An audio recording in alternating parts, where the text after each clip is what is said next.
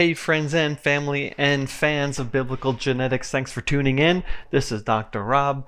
I have got an exciting one for you today. It's going to be a little techno nerdy, I think, though. So do me a favor, and after you listen to this, write me a comment or ask a question, and I will do a follow up episode where I try to take these cookies and put them on a lower shelf. Really struggling with this because I've got a lot I want to say, and it's a lot of theoretical stuff and really cool stuff and really important, but I've never actually said these things out loud before. And so when they came out this time, they came out maybe a little too complicated. I'm not sure, but I need I need your feedback. So please shoot me a line, uh, send me an email, contact me through biblicalgenetics.com or on Facebook or whatever you like, and just ask, and I will compile these questions and I'll try to put them together into a another episode in the future on a similar topic, but maybe a little easier to understand. I have been working really hard on an exciting new project. It's going to be a multi-part session I've uh, run this by my employer, asked him permission to be able to speak about this in public because, uh, well, it might be a little controversial. The subject is the use of aborted fetal tissue in medical research.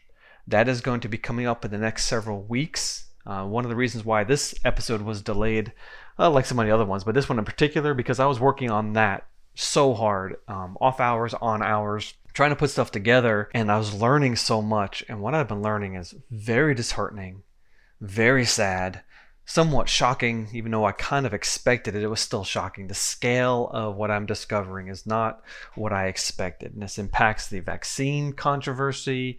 It's going to impact uh, the future of genetic engineering and doctor's visits and what the doctor might tell you. And I talked a little bit about this in a much earlier episode about human genetic engineering, but this is just one step higher in the controversy category. That's going to be coming out next couple of weeks.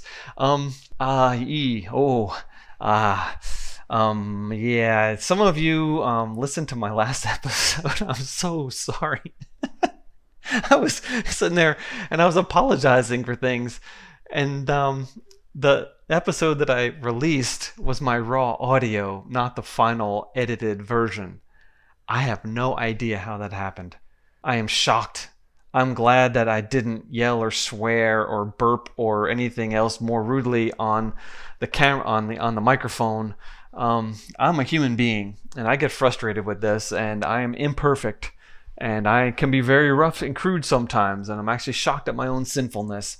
And usually when I'm by myself, I let things hang a little bit looser and then I just clean it up later on this is not something I'd ever want to release to the public. I didn't even listen to it again because I I, I didn't want to know.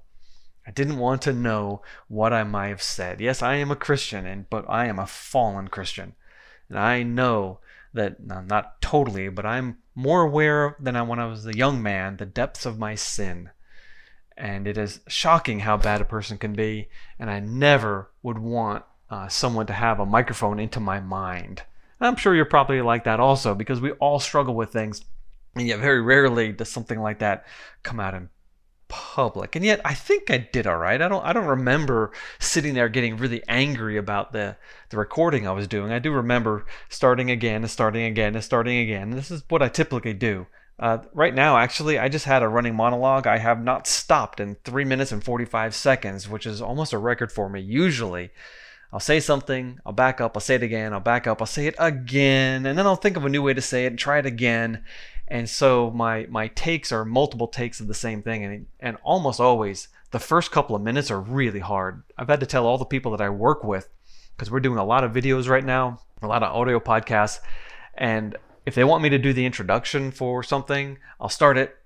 Okay hold on hold on i'll start it again. Oh wait wait wait wait wait. I'll do it again. So i tend to do things three or four times before i finally get on a roll. It takes me a couple of minutes to get going that's just because the way I'm built, and I don't know why, but uh, you heard that on that recording if you downloaded it. Now, I did replace the recording, so if you downloaded it after, I don't know, about 12 hours, then you got the newer recording. I'm not sure if like iTunes or Spotify gets a copy of that onto their servers. I think they refer to my server, I hope anyway.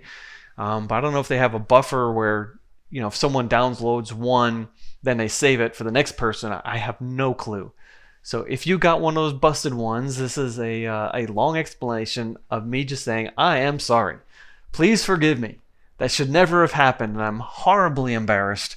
I'm being more honest with you right now than even I probably should be, but this is life, and I like being an open person, and I like um, talking about what's going on inside my mind and inside my heart, because we are all fighting with the world, with our own selfishness and sinfulness, with our own sins. We are wrestling with God, and usually not in the right way because of human nature, because of the fall and the brokenness of this world, the brokenness of our own selves. And I am not free from that and you might have just seen a little window into my soul, but we'll see. So let's get on to this one. Um, I'm going to thank people at the end. Uh, you'll hear me uh, by name mention several people uh, that have helped sponsor the show. I've got a couple of new Patreon supporters. I am so happy about this. I now have four. Now, four doesn't sound like a lot, but four divided by zero is infinity. And I, one year ago, I had zero. So my uh, my show costs from Patreon are almost covered per month just from those four people. Um, I am not getting any advertising dollars for this.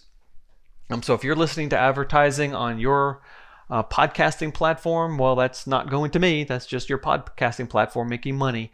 I don't have any sponsors yet. My show is not very large, but we are growing and I am watching it grow, and it's really exciting to see it grow. And I would really appreciate it if you would share this with other people. Just tell people, hey, man, I got this super nerdy guy who talks about genetics and the Bible, and I'm really enjoying it.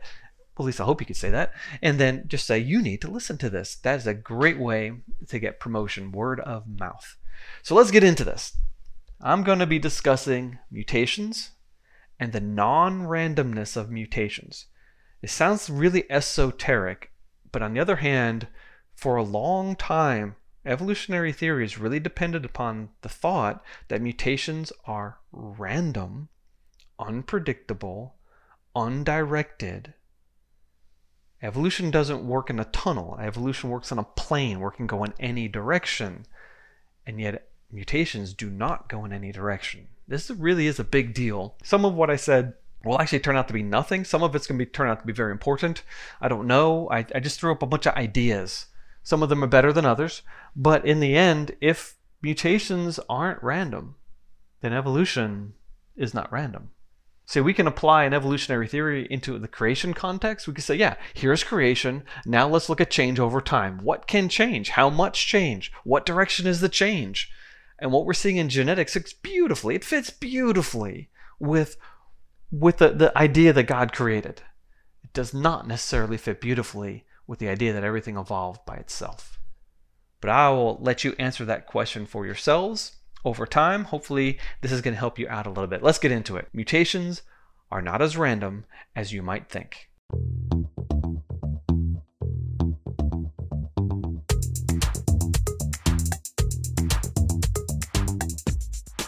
Hey, I'm Dr. Rob, and welcome to another exciting episode of Biblical Genetics. Today's topic mutations are not as random as you might think. We've been learning a lot about mutations over the last decade or two, specifically over the last couple of years, and all of a sudden scientists are realizing that things are not quite as random as they might have thought. Now, the randomness is an important property of evolutionary theory because if, if mutations are random, then any change is possible. If mutations are random, then all changes are equally as likely. If mutations are not random, it constrains evolutionary possibilities. It was also an, an, easy simplifying assumption that they made early on, where they could just look at things and just assume everything would happen at the same rate at, at, throughout time and across the genome, and it made it easier to make extrapolations. But as we have learned through many other areas of science, early extrapolations often die when more data has been accumulated. And the idea that mutations are random is running up to some very significant theoretical problems. A brand new paper just came out. It's titled Non-BDNA, a major contributor to small and large scale variation in nucleotide substitution frequencies across the genome. ScienceDaily.com also had a summary article which will be linked in the show notes along with the, the main paper. Unusual DNA folding increases the rates of mutations. Now, all of you are familiar with the double helix of DNA. It's called BDNA. Everyone's familiar with it. Classic shape, 1950s, Watson and Crick. They told us this DNA makes us this, this helical structure. but a large fraction of the genome actually has other shapes things that you're probably not as familiar with. aDNA is another form. It's a very similar to bDNA, but it's kind of like a fat coil instead of a thin coil. And then there's zDNA, where the coil actually goes in the other direction. And then there's quadruplex DNA, where a section of DNA can form a loop, and then the loop can make a helix with itself. And then we have cruciform DNA, where two loops can pop out of the DNA strand and bond to each other in sort of like a cross shape, very similar to the uh, transfer RNA shape that we, we learn about in high school biology. There's also slip strand structures where you have two loops pop out not right opposite each other, but slightly offset and make different loops. And what they've discovered is that about 13% of the human genome is non bDNA, and these areas of the genome have a much higher mutation rate than others.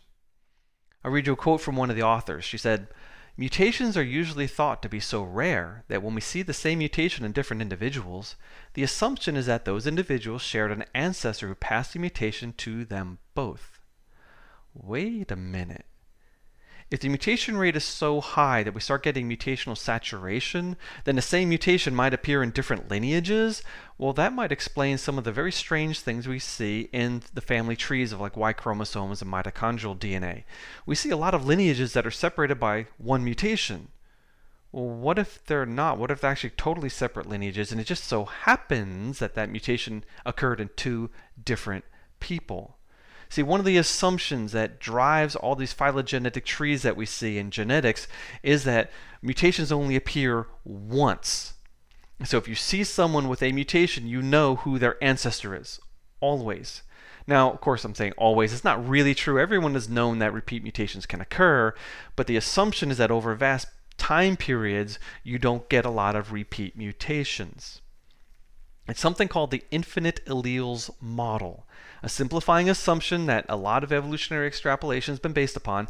It's just the idea that if you've got 3 billion letters and only maybe a few hundred or a few thousand mutations, well, the probability of the same mutation appearing in the same place in two different people is remote and eh, infinitely small. So they just say it's just infinite alleles, mutations are totally random, and we can build beautiful trees based on the data that we see. And that's no longer true based on the new studies. Let me read you the rest of this quote. But it's possible that the mutation rate is so high in some of these non-B DNA regions that the same mutation could occur independently in several different individuals. If this is true, it would change how we think about evolution. You know, it's funny because Charles Darwin required infinite mutability. He had this idea that that variation was was on a spectrum and there wasn't any genes, he didn't know about DNA or anything like that, but that variation could just be pushed as far as he wanted in any direction. Well, DNA kind of put a tamper on that because DNA can only be changed some ways, not infinitely. But now we know that some places of DNA are much more likely to change than others. Well, what if one section of DNA was highly mutable and then mutated and is no longer highly mutable? That means that the mutation rate might change. The mutation rate in specific places might change. The mutation rate between one person and another, between one people group and another, between one time period and another, might not be the same.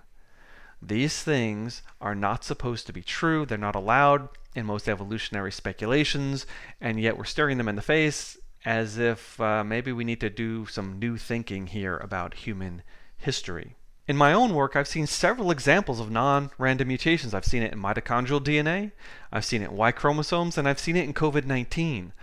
I have personally done massive alignments of tens of thousands of mitochondria, thousands of Y chromosomes, and 19,000 COVID-19 genomes.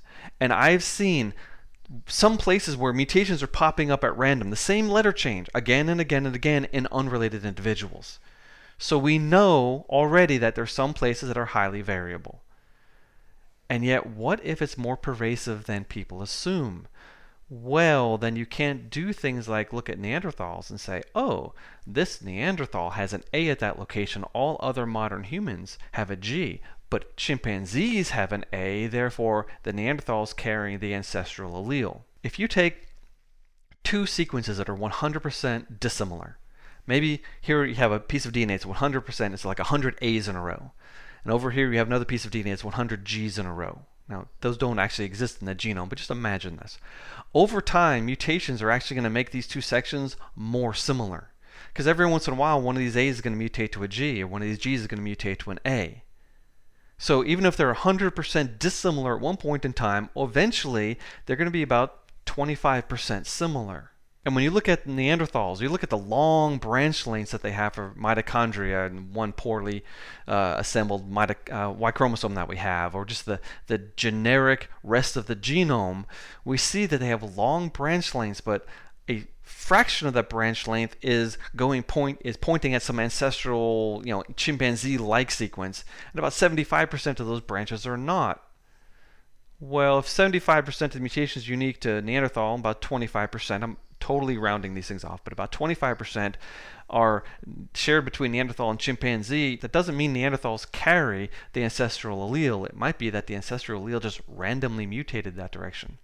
It also might be pointing at chimpanzees and Neanderthals just picking up the same mutation. In other words, maybe everyone, including chimpanzees, not that they're people, but humans, Neanderthals, and chimpanzees had an A or had a G or whatever it was, and maybe chimpanzees and Neanderthals picked up a mutation.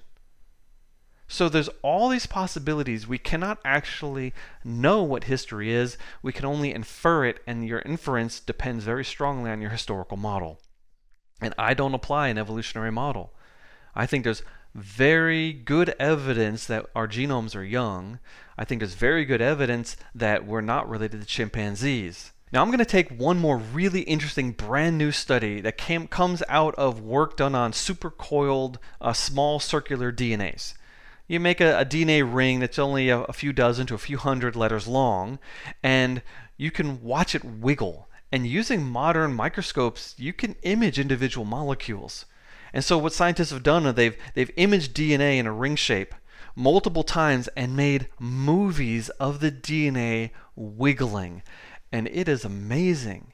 Now, the, the, the movie itself is amazing, and the technology is profound, and it's revealing all these things about the flexibility of DNA in some places and the inflexibility in others, and it's pointing us in the direction of physical mutation. In other words, DNA is more likely to break in some places, or DNA is more likely to open up and expose a, a C which can be deaminated and become a T in some places rather than other places. All this information is telling us that mutations are not random. There's another point to consider, and that is that some mutations might be completely disallowed. If a mutation kills you, that mutation is never going to appear in the population, because no individual can possibly carry it. If your mutation is extremely debilitating, it's more than likely going to be lost, deleted, or naturally selected away. What if most mutations are lethal? What if most changes are not allowed? What if what we're seeing in the human population today is the majority of mutations that will ever occur. If DNA is not infinitely mutable, then evolution is in a box. And what we see is change over time. Yeah, sure. What we see is natural selection operating upon deleterious mutations. Fine. But what we don't see is birds evolving from dinosaurs, humans evolving from monkeys, land animals evolving from fish. Those sorts of changes would be disallowed if mutations are constrained. Another problem here is that if only some mutations are allowed, then evolution has to go in a certain direction. Well, that's that, no, no, that that's not acceptable. Evolution has to be able to do anything. But if mutations are only specific, you know, some places change, and some letters are more likely to change to other letters, which you already know is true. Some mutations are simply more frequent because of chemistry then change over time is in a box. And that box fits comfortably in the creationist world that God created multiple different kinds of animals a few thousand years ago, and they have been mutating ever since. And the genetic diversity that we see today is a combination of God created diversity and mutational accumulation over time. If we take away randomness, we take away a significant weapon the evolutionist has used to argue against the Creator and the evidence is telling us that randomness is not true. If you like this type of information, you would like to see more of it online, please consider supporting this show. You can do so at biblicalgenetics.com. There's a link on the bottom to either buymeacoffee.com, where I have mostly small uh, donations, but a couple larger ones. Thank you, people. But also on patreon.com, monthly supporters. I have uh, Rob, thank you, sir. I have Dave, you are awesome. But new supporters, Jonathan and Jeffrey. Thank you, guys. You rock. You are helping keeping this show going. You know, as I study science and as I study the Bible and as I study genetics, I'm constantly reminded how complex nature is and what an amazing world God created. And I want to read to you Ecclesiastes 8:17. Then I saw all the work of God, that man cannot find out the work that is done under the sun. However much man may toil in seeking, he will not find it out. Even though a wise man claims to know, he cannot find it out. Maybe there are aspects of science that we cannot discover because they're just ineffable to us. We can study it as much as we want, and yet it's going to remain out of our grasp. Perhaps there are aspects of history or genetics, DNA, that are simply too hard for humans to understand. Or perhaps, as we learn more and more and more, we're going to realize that what we thought in the past was completely outdated and we should never have believed it. Well, apparently that's true about random mutations. We can no longer say they're random. And if they're not random, then evolution's got some explaining to do.